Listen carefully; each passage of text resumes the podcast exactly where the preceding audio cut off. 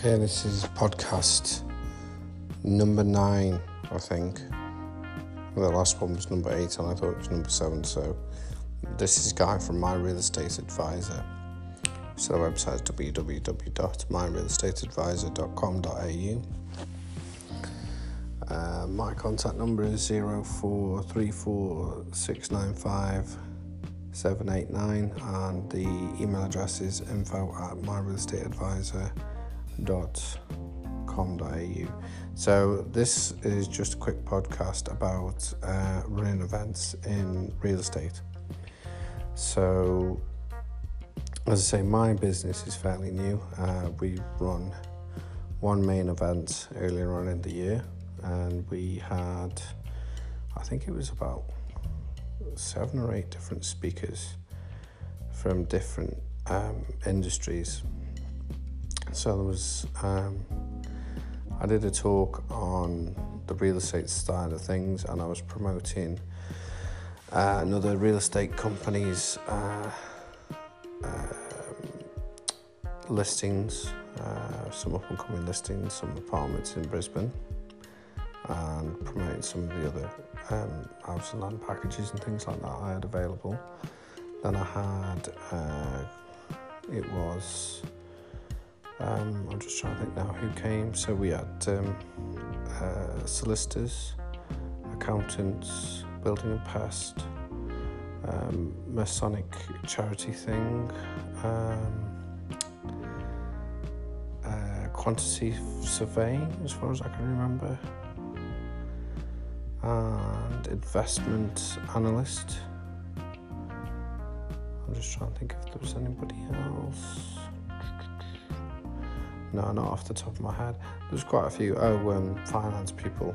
A couple of different finance people came as well.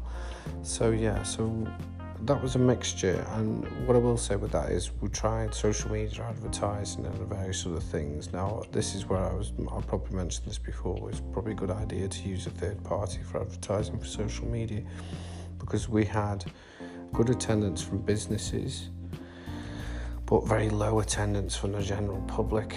So I think the next time we run an event, um, we would have to use a, another um, third party to run the social media advertising to get numbers up there to attend. Um, now I'm looking recently to run another event in a display home on the Gold Coast with a lady that's just recently started her own property management business who wants to network with some local businesses.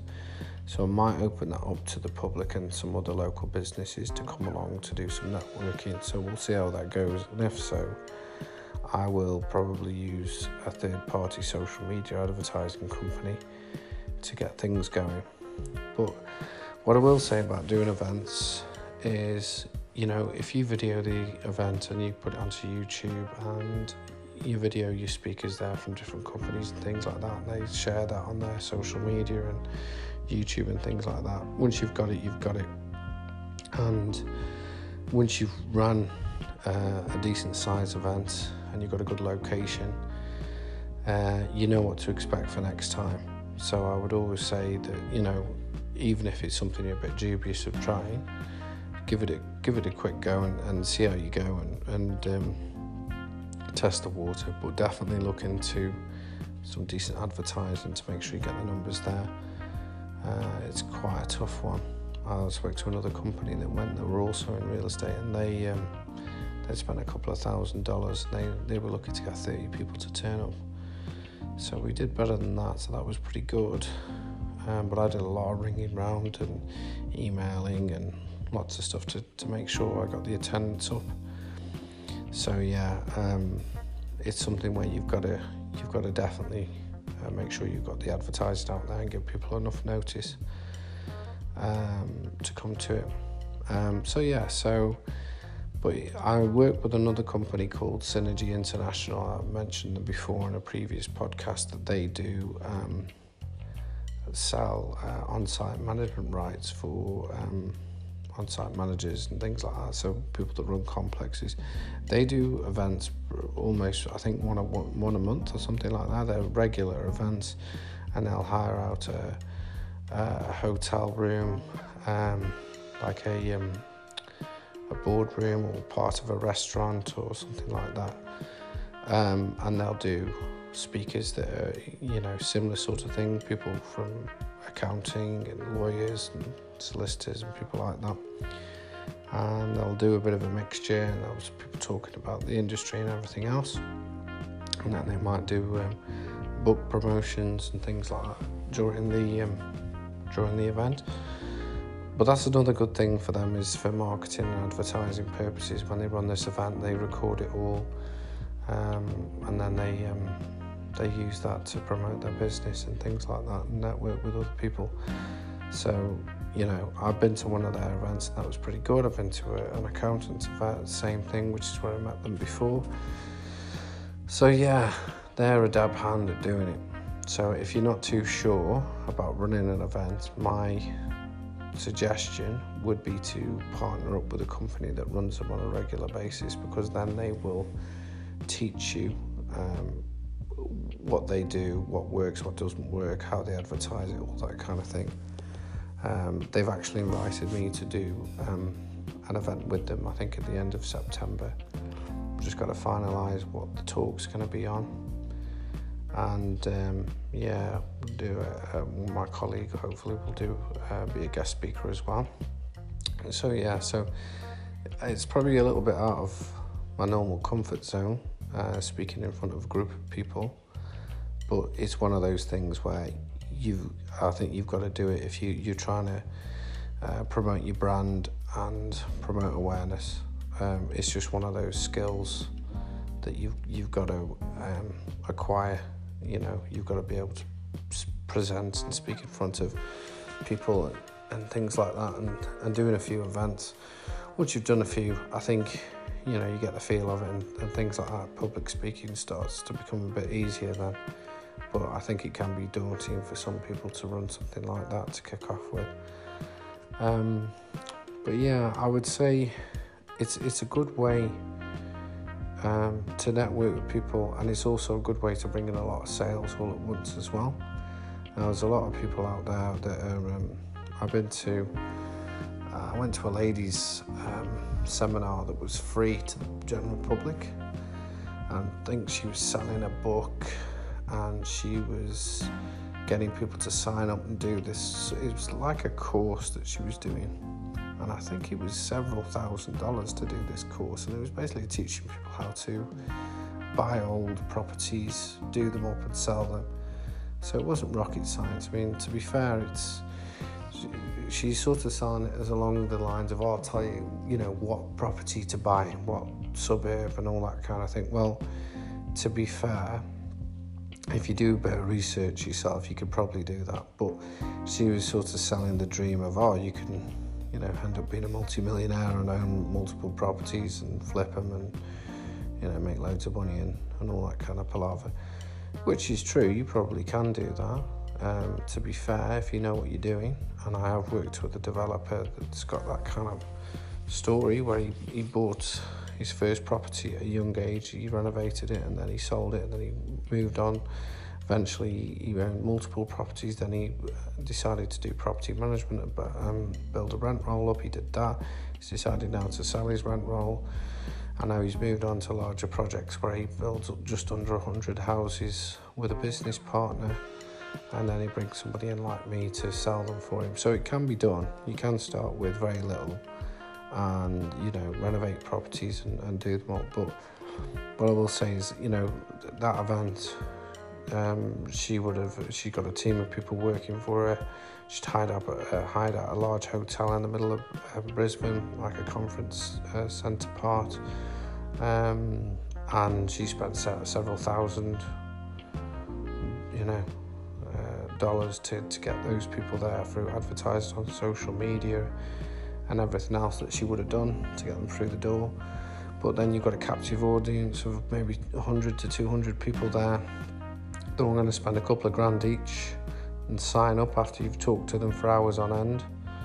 Because um, it went on for pretty much all day. Um, as far as I can remember, I think it was like a 10 o'clock in the morning or 10 o'clock in the morning to maybe 4 o'clock in the afternoon, something like that. I'm not sure now. It, it felt like all day though. Um, you know, they had a break in between. And then, of course, at, towards the end, it became the hard sell of buy my book, go on my course, do this, do that. And I watched at the end of all these people lining up to, to sign up and stuff like that. So she'd obviously brainwashed them into going, oh, yeah, this is definitely a good idea. So if you're going to take it to the next level, um, you might want to start off with small events with local businesses and things like that, and then gradually build your way up.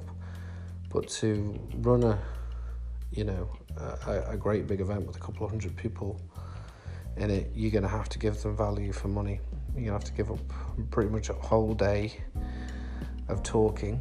Um, so you're going to have to learn to be a good public speaker, or you're going to have to partner up with somebody or multiple people that are comfortable doing public speaking in front of a couple of hundred people at a time.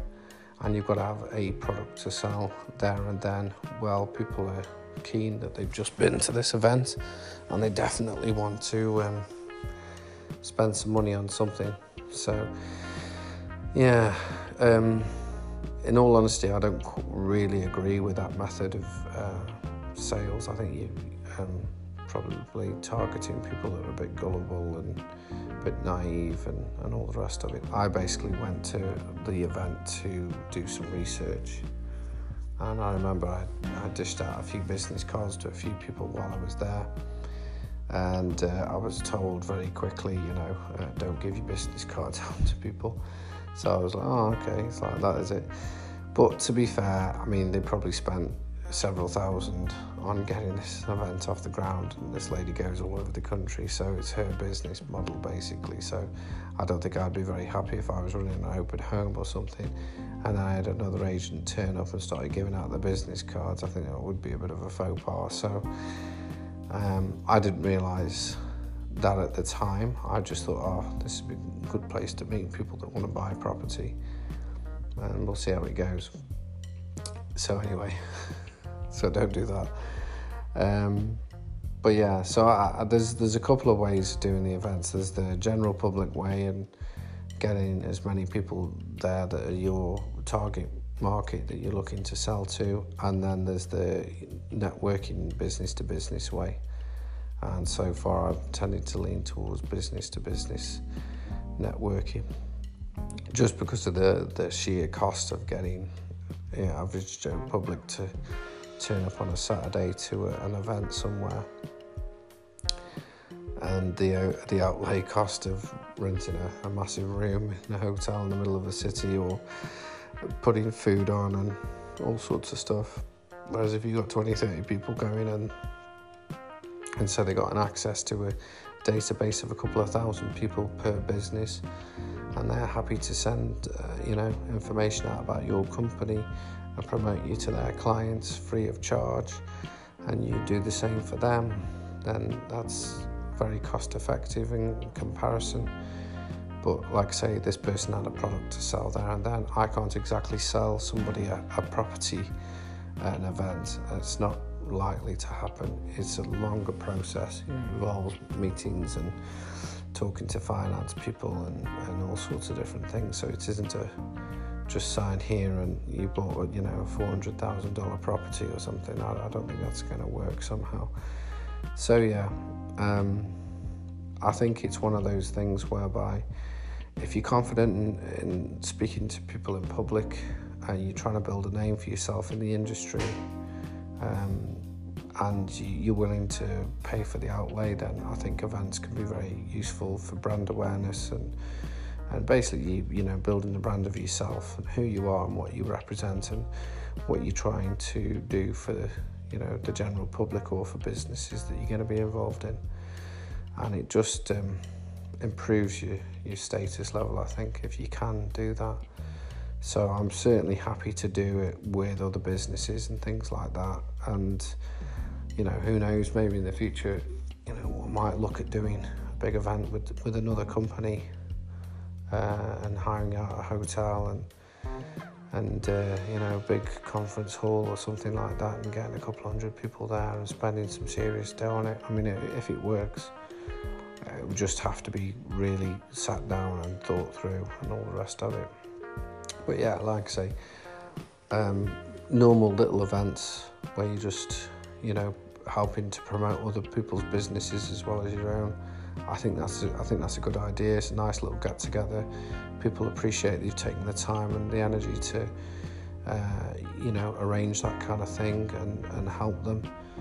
Um, so they're going to be more likely to, to do business with you and things like that. So it might be something that you have not thought of doing. Um, it's a bit like um, I, I worked for Remax a few years back and they did an auction night. Um, you know, and they auction off multiple properties all in the same evening. So it's things like that where it's a little bit different. Um, so you know, and it, it's something that brings people together. There's another as a solicitor. I'm trying to think what they're called. I think um, DBA, DBL or something like that. Uh, the, one of the guys there is called Mark. He came to my event. Really good solicitor. Um, and they run an event for the races every year. So they invite probably 20 different real estate agencies from all over Brisbane because they, they act as solicitors for a lot of them. So uh, they put on a they put on a bit of a do for the real estate agencies.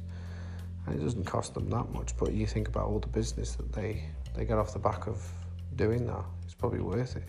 And that's just a fun thing that they do. They hire out a room and um, the Story Bridge Hotel, I think, in Brisbane, and you have a lot of people come along to it, and we all mix together and say hello. Which company do you work for? And swap business cards. And you think, oh yeah, great. These people are brilliant. They put on a you know, an event for us all. That's nice. We'll we'll definitely recommend them to other people, and it just um, it just keeps them top of mind because they do bother to do that kind of thing. So, I, you know, there's the nice way of doing an event like that, and then there's the uh, cold hard let's sell stuff to people way of doing an event. So you really got to sit down and think, well, you know, what is it that I want to do? Do I want to charge people to come to an event to hear me speak? Have I got something important to say? Can I talk for, you know, six hours in one go? Do I know people that can come to an event that, that have got a lot of clout? Um, is this the road I want to go down? Have I got a product to sell at an event? Or do I want to do some uh, events to, to network with local businesses and things like that for referrals? You know, what is it that you're, you're looking to do? Or maybe you want to do a bit of bit of both. Um, so yeah, um, it's one of those things to think about and think is is this something that I want to try out and um, you know bring to my own business and uh, you know is it going to help or hinder hinder me long term? So yeah remember that. If you're going to be recorded and put onto YouTube and you don't want to make a prat of yourself you want to be able to make sure that you're delivering something that's uh, polished and sophisticated and you know you're a good talker in front of people good public speaking and um, you bring in value for money for people as well. If they're you know if they might not pay to come to the event but it's still giving up their time to come and see somebody talk about a subject that they want to learn more about so you've got to look at it that way as well. Don't waste people's time. Make sure that they get value for money if they're going to come to your event and give up their time. So, yeah, that would be my advice. But uh, certainly is an interesting thing to try out. And like I say, the first time you do it can be a bit nerve nerve wracking. Uh, it was for me. um, but yeah, I think um, once you've got one or two under your belt, I think you start to get the confidence then and and it's it's a skill that you can develop. And there are people out there that can train you to, to help you with public speaking. So yeah I would definitely um, look into it and at least try it once and see how you go. So that's the end of today's podcast. Just a quick one just to um, you know give you an idea of something else that I've actually worked on been invited to do been to other people's what experience I've had from that um, and yeah how how it's affected me uh, in my business. And, uh, you know, uh, it's one of those things we're probably going to keep going and keep doing. So, thanks very much for your time. Uh, please feel free to visit the website and drop me a line www.myrealestateadvisor.com.au. Have a fantastic day or a fantastic evening, depending on when you're listening to this. And uh, thank you very much for your time. Thank you. Bye bye.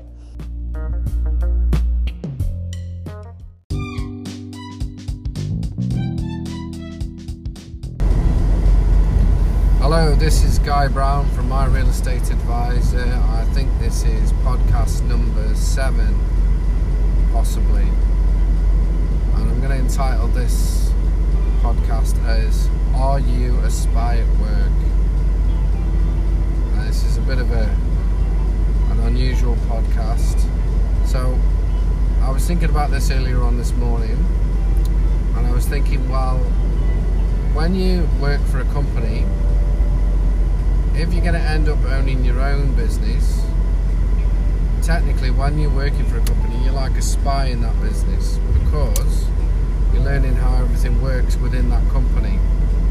So, you know, what their invoice processes are, um, how they do sales, uh, how they bring in new business, what their office hours are, what their operating procedures are how their HR works, all sorts of different things. And you might not realize it at the time, but you're actually taking all this information in on quite a deep level because you have to take the information in because you work for that company. So, the reason that why this sort of occurred to me, and it's one of those things where I'm asking the question, Are you a spy at work? is because um, for a long time I sort of had to pretend that I was going to get my gold watch every time I worked for a company. When in actual fact, my long term goal was to emigrate to Australia and ultimately to own my own business. That's what I wanted to do. Um, that's what I wanted to do for close to 20 years. I think it's, well, it's probably probably 16 years, something like that. So I, when I was um, 21, I first went to Australia as a backpacker, and I did a minuscule amount of training, uh, not training, sorry, travelling, and I only, I only, uh, only went from New South Wales to um, Queensland, really. Didn't go very far. Um, but you know when you when you're 21 and you, you've never travelled that far before you know it's a big deal and you know when you travel to the other side of the world again on your own this is a big deal which is what I did because obviously at the time well not obviously but you know what happened was that none of my friends were earning particularly very good money they couldn't afford to come with me to Australia they didn't really want to come to Australia and didn't have any interest, didn't want to take the time off work, whatever.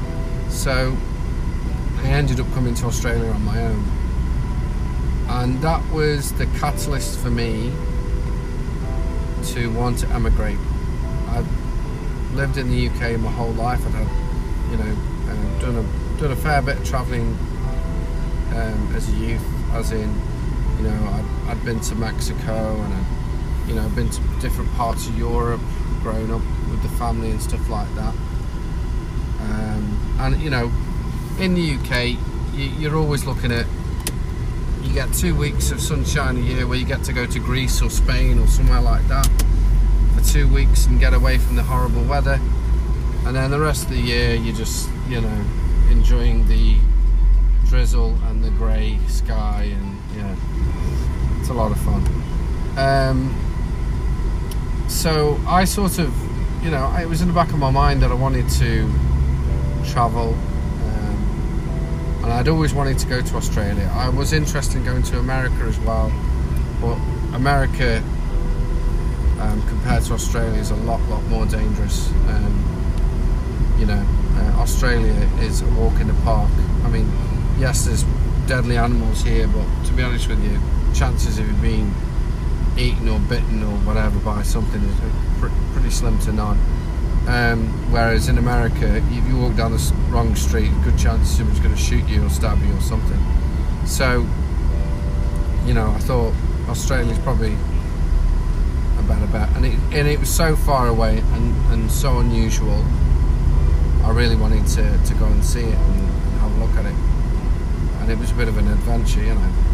So anyway, so I came to Australia. I did the backpacking thing on my own, made some friends, and I was staying in hostels. And I was looking at how much the money the hostels made, and the hostels were making a fair bit of money for doing absolutely bugger all. You know, the the standards were really super low.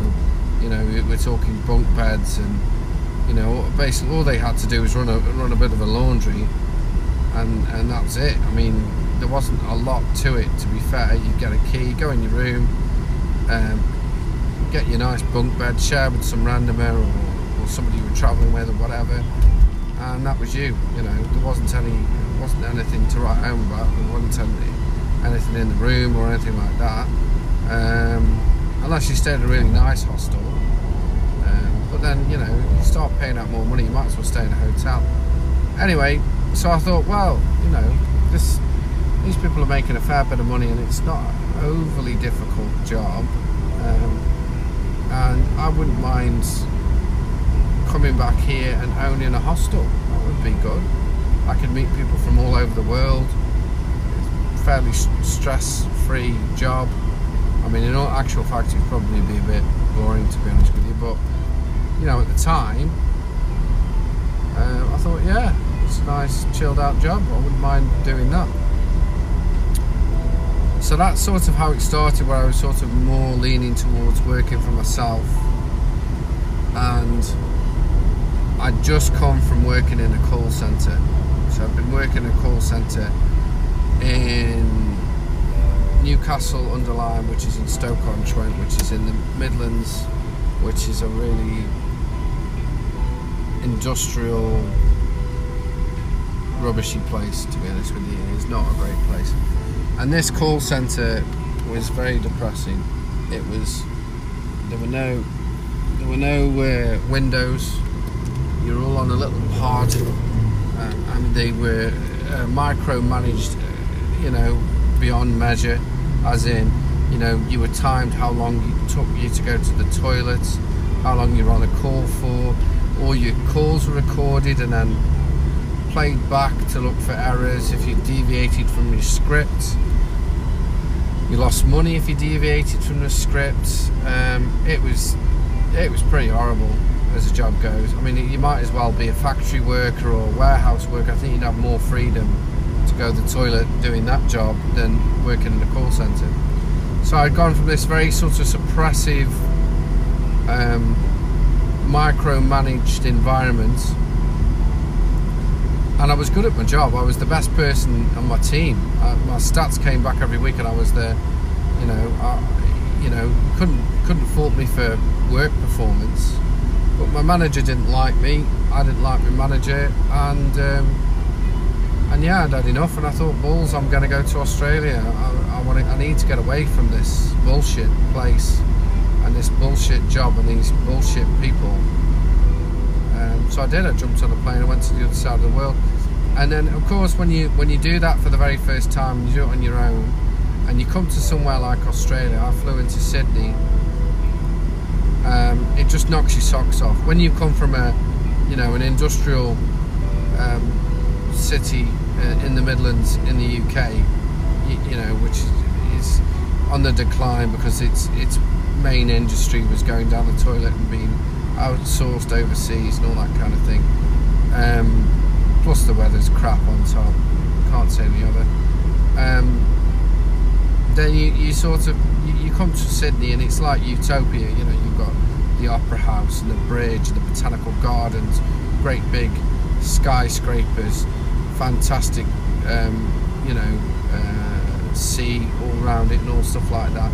You know, it's all got a harbour and all that palaver and it was just just absolutely knockout amazing place you know from from the if you if you could do a side by side and have a photograph of Sydney and then have a photograph of Stoke on Trent it's laughable. You're just like, oh my god, you know, one looks like paradise, the other one looks like an industrial nightmare. So that opened my mind up to, you know, the world's a big place at the end of the day. You, you, you know, you've got to go and do what makes you happy at the end of the day. And working for people like that and being micromanaged is never going to make you happy. You're not going to be happy. So I thought, well, yeah, the hostel thing sounds like a good idea. Um, I'll go back to England and then I'll have a think about it. So I went back to England, went back into a very similar sort of job. Uh, wasn't quite a call centre, but it was the office office job, you know, whatever. And um, and then you know started planning my escape, and then I met my uh, wife, was, you know, and uh, told her about Australia, and just said, look, you know, I really love Australia. Australia's uh, a fantastic place. And I, I want to go see the rest of it because I, I, didn't see that much when I was there. Because I only had a couple of months away. So, you know, do you want to come with me? Um, and we'll travel around Australia and we'll, we'll work there. We'll get a working visa and we'll go and have a look at the place. And she did. Um, and we, um, we we we done like living in the UK living in a little town that was from, doing you know office office officey type jobs and whatever, and um, and then we we went over to Australia. So we, we basically moved out of the place where we were renting, sold all our all our tat, um, and just left with some bags and and went over to Australia. And then when we were in Australia, we both got work straight away. Um, we stayed in hostels. Um, we travelled around all Australia. We um, uh, we rented a house at one point.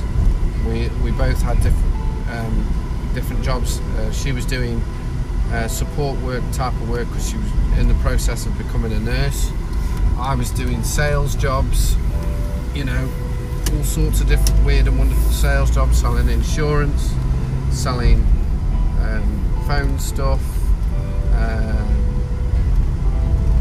can't think what else. I, I, did a did a lot of weird. I mean, at one point in Perth, I even did a removal job, so I did a bit of everything. Um, but yeah, we travelled all around Australia, and to me, that was research. You know, it was what's it like living and working in this in this place. You know, what what's the difference between living in the UK and working, and living in Australia and working. And we found that Australia, the wages tended to be better, less work. The lifestyle was amazing. Um, you know, we'd always have something go to go and see and something new to go and do and stuff like that. And um, you know, and this is this is the days before Facebook, before you had you know the internet on your phone and all that sort of stuff. So it was very, uh, you know, primitive in that sense. But yes, so anyway, the work-life balance was much better, and just the lifestyle was better in Australia compared to the UK in, in general. And I can tell you that firsthand because I've spent almost 30 years living in the UK, and I'm coming up to almost 10 years living in Australia. So you know, I know the difference. I mean, it's not all sunshine and rainbows in Australia.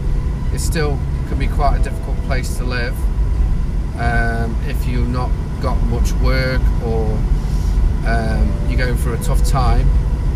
But as a rule, it's it certainly is an easier place to live, um, and it's you know nicer nicer scenery. Anyway, so when I went back to the UK, my wife trained to be a nurse because that was the what she wanted to do, and also that was the get in to get into Australia was being able to um, meet the criteria that they were looking for. They they only wanted people that in certain professions and things like that, and nursing was the number one thing on the list that uh, the Australians wanted. And you had to be within the age range, you had to pass an English test, you had to be physically fit. Um, so, you know, they don't just take any soccer into the country. You either have to buy your way in, as in buy a business and be an entrepreneur or something like that. So you probably have to be a multi-millionaire to be able to get into Australia. But even then, you've got to try and pass an English test if you're from overseas. Um, and you've got to be the right age and, and all the rest of it. So we managed to fit all that criteria when we came back.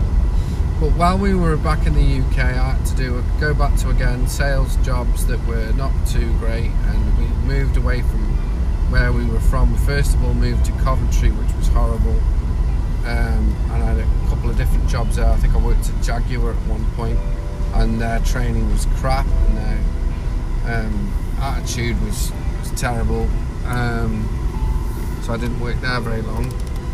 And then we moved to Birmingham and I had a couple of different jobs there. We were in Birmingham for three and a half years whilst you trained to be a nurse.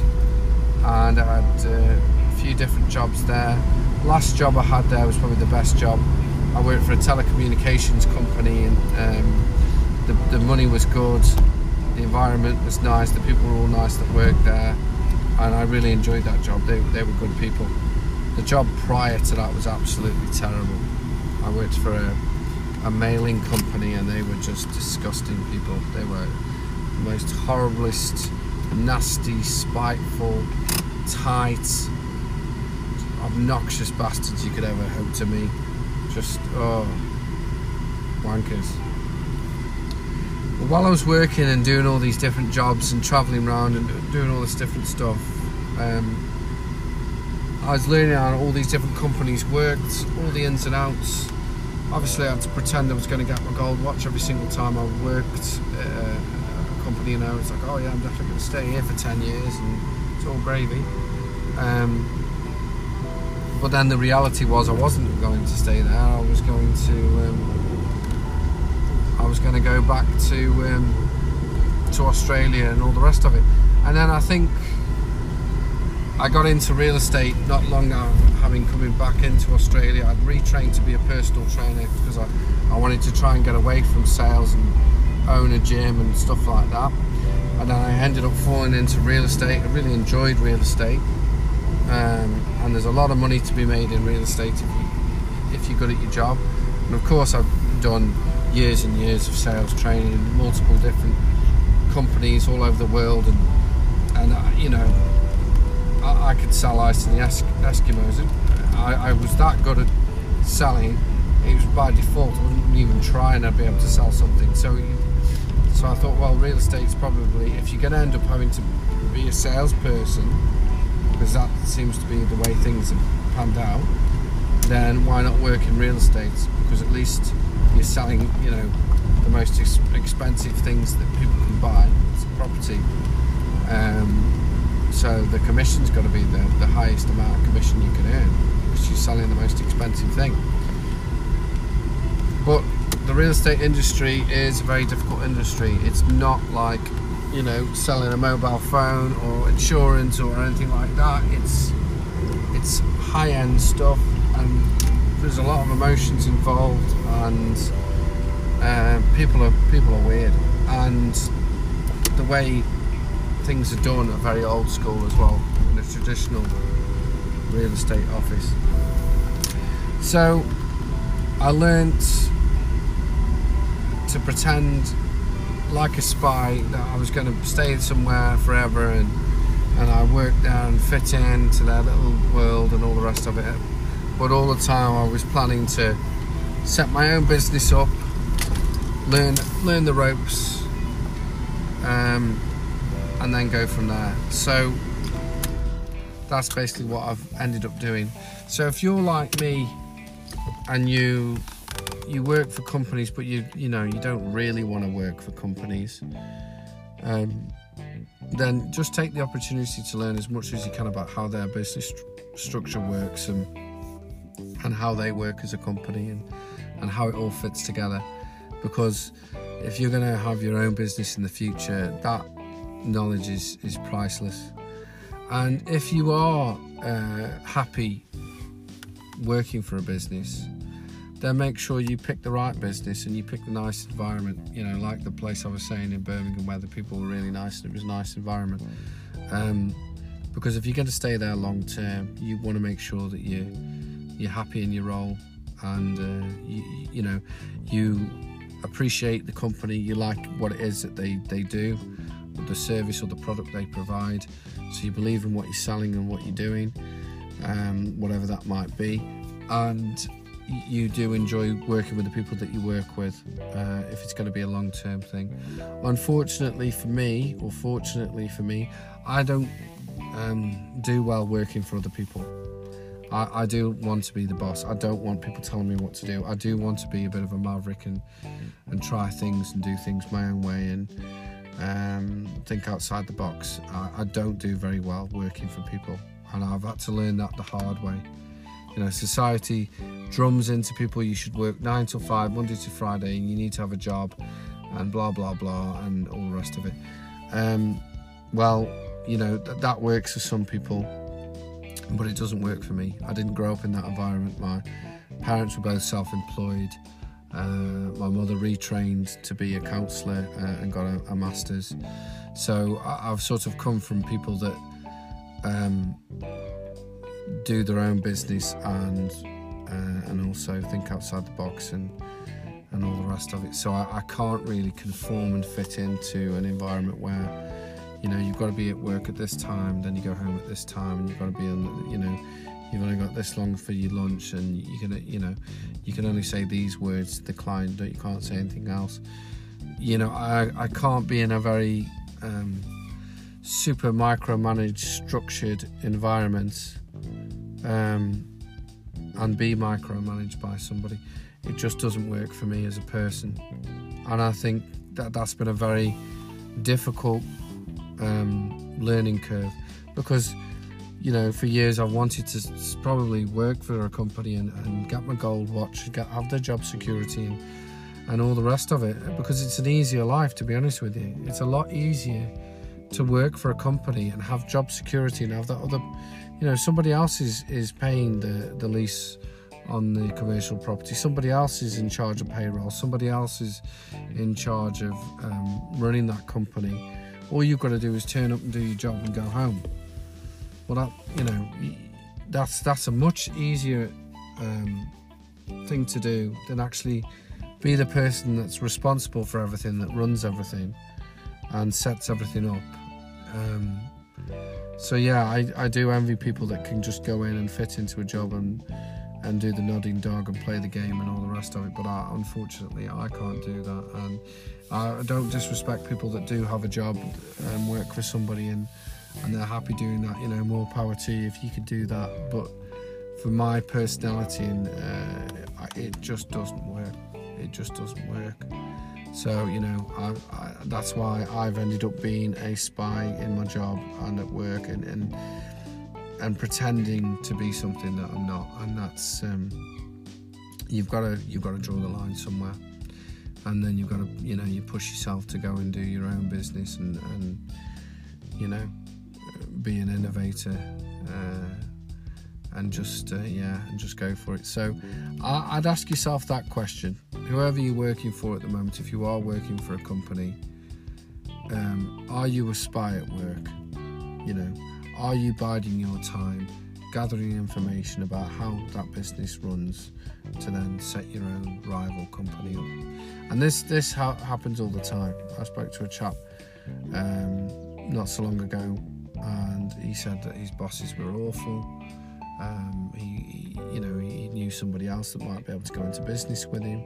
They could emulate the same company and provide the same kind of service. He'd already got all the contacts because he, you know, he'd been dealing with for, for that business. Um, so you know, people do think like that. They think, well, you know, I'm only doing this now because I've got to do it and I've got to pay the bills and keep a roof over my head and put food on the table, but you know, I'm doing it out of necessity, not because I want to do it. And that's, and then they end up, you know, doing their own thing. And it is very risky to do that. It is a massive risk, but I don't think you'll ever be happy um, if you if you've got a similar personality to myself, working for somebody else. I just don't think it's gonna it's gonna pan out. And and that's and, you go to work for a large percentage of, of your life, so you've got to be happy with your job uh, and what you do, and have a career. Um, you can't um, go through life gritting your teeth, pretending that you, you know, uh, working for whoever's what you've always wanted to do. So yeah, so ask you the, ask yourself that question: Am I a spy at work? Am I actually, am I secretly planning to take over the world and steal this business idea and run my own company and whatever? Or am I happy to work for Joe Bloggs and his mates? Uh, you know, they're great. Uh, they look after me. I haven't got to worry about anything. I'm sure this company's going to be here for the next hundred years, so I haven't got to worry about anything. Um, which is it? And and I think that's very important that you figure that out. And the faster you figure that out, the better it is for you. and I'm coming from a sales point of view, from a sales background, because sales is ten a penny you're easily replaceable and there's no real job security. I mean, if you're, uh, you know, a welder or something, uh, or a plumber or a bricklayer or, uh, you know, a job that's practical or you're a brain surgeon, uh, to be fair, it's not really worth you setting up your own business. Um, you know, if you're a brain surgeon, just go work for another hospital if you don't like the one you work for. If you're a bricklayer, just go work for another builder if you're a welder, go work for another welding company. It's not really worth the aggro um, to, to, to set your own business up. It's only worth doing it if you you can afford to do it and you really want to do it. Uh, and I think if you've got um, job security and you've got a practical job, um, then it, it might not be worth doing. But if you're in a job where you are easily replaced, you're under undervalued, not appreciated, um, then maybe it's time to start to think about working for yourself and using the knowledge that you've gathered working for others. So yeah, so that's my little weird podcast for today. Um, I hope you like it. I would sort of give you something else to think about, bar, bar me talking about real estate stuff all the time and you know uh, that kind of thing. I just thought I'd give you a bit of a, a bit of a, a, my track history as to how I've got to this point, as to you know what happened. It's basically you know come from having jobs where I'm, I have been underappreciated, and it's come from travel and experience and pushing myself to, you know, want a bit more, go a bit further, and see see, see what else is out there. And those two things together is a bit of a catalyst because you've got the, the side of you where it's like, well, I hate being micromanaged and told what to do and whatever. Um, and then the other side of you is like, well, I, you know, I want to, I'm, I'm going to travel as far as I can go and do as much as I can and you know. So you put those two things together and you've got a good driver there. You've got somebody that wants to travel to another part of the world where life's easier to get on. You know, there's less competition. Um, it's a nicer environment. Uh, there's, there's uh, you know, more uh, available here. You know, right down to land and you know whatever. So that and the driver not to work for people that are going to treat you like dirt. So you put those two things together, and that makes makes a massive difference. If you were to take that away and to put somebody, uh, you know, to have a personality transplant and go, "Oh, I love being micromanaged. This is great. I love being told what to do. I like to know what time I start work and what time I finish and how long I can go to the toilet and all that sort of thing. I love that. I like the security of that. It makes me feel safe and uh, oh no, I don't, I don't want to, uh, I don't want to travel. You know, I, I miss my family, and my friends, and uh, you know, I know where the shops are around the corner here. I, I don't want to, don't want to go overseas. That's that's madness. You know, I, I don't know anybody overseas. Do you see what I mean? So it's it comes down to you as a person. So you got to think very long and hard um, you know, who am I and what do I want? You know, don't just go and do a job just to keep other people happy and you know pay the bills and all the rest of it, and don't just stay in a little crappy town because you know you don't want to upset your uh, your parents that you or you know whoever that you're going to move somewhere else because it's your life at the end of the day. You're the one that's got to sit there and do the job. You're the one that's got to live in the crappy town. So, you know, look at it like that. You only get one shot at life, and you should, if you want to push yourself and go um, live overseas or live in the next town or do set your own company up or whatever, you, you know, you go for it. You go and do it. Um, more power to you. And if you're happy with the town and the job and the security, well, great stuff. You haven't got to do anything. You just keep plodding along, do your job, and uh, you know you'll get your gold watch and you'll be you'll be happy as Larry. And again, more power to you if you can do that. Um, so yeah, so that's today's talk. Um, anybody who's interested in any in buying any real estate website is www.myrealestateadvisor.com.au and my email address is info at myrealestateadvisor.com.au and my mobile number is 0434 uh, 789 so yeah thanks very much for your time. Enjoy the rest of your day or your evening whenever you're listening to this and uh, yeah i've enjoyed giving you a bit of a, an unusual chat today on uh, on are you a spy at work okay have a great day. Thanks. Bye bye.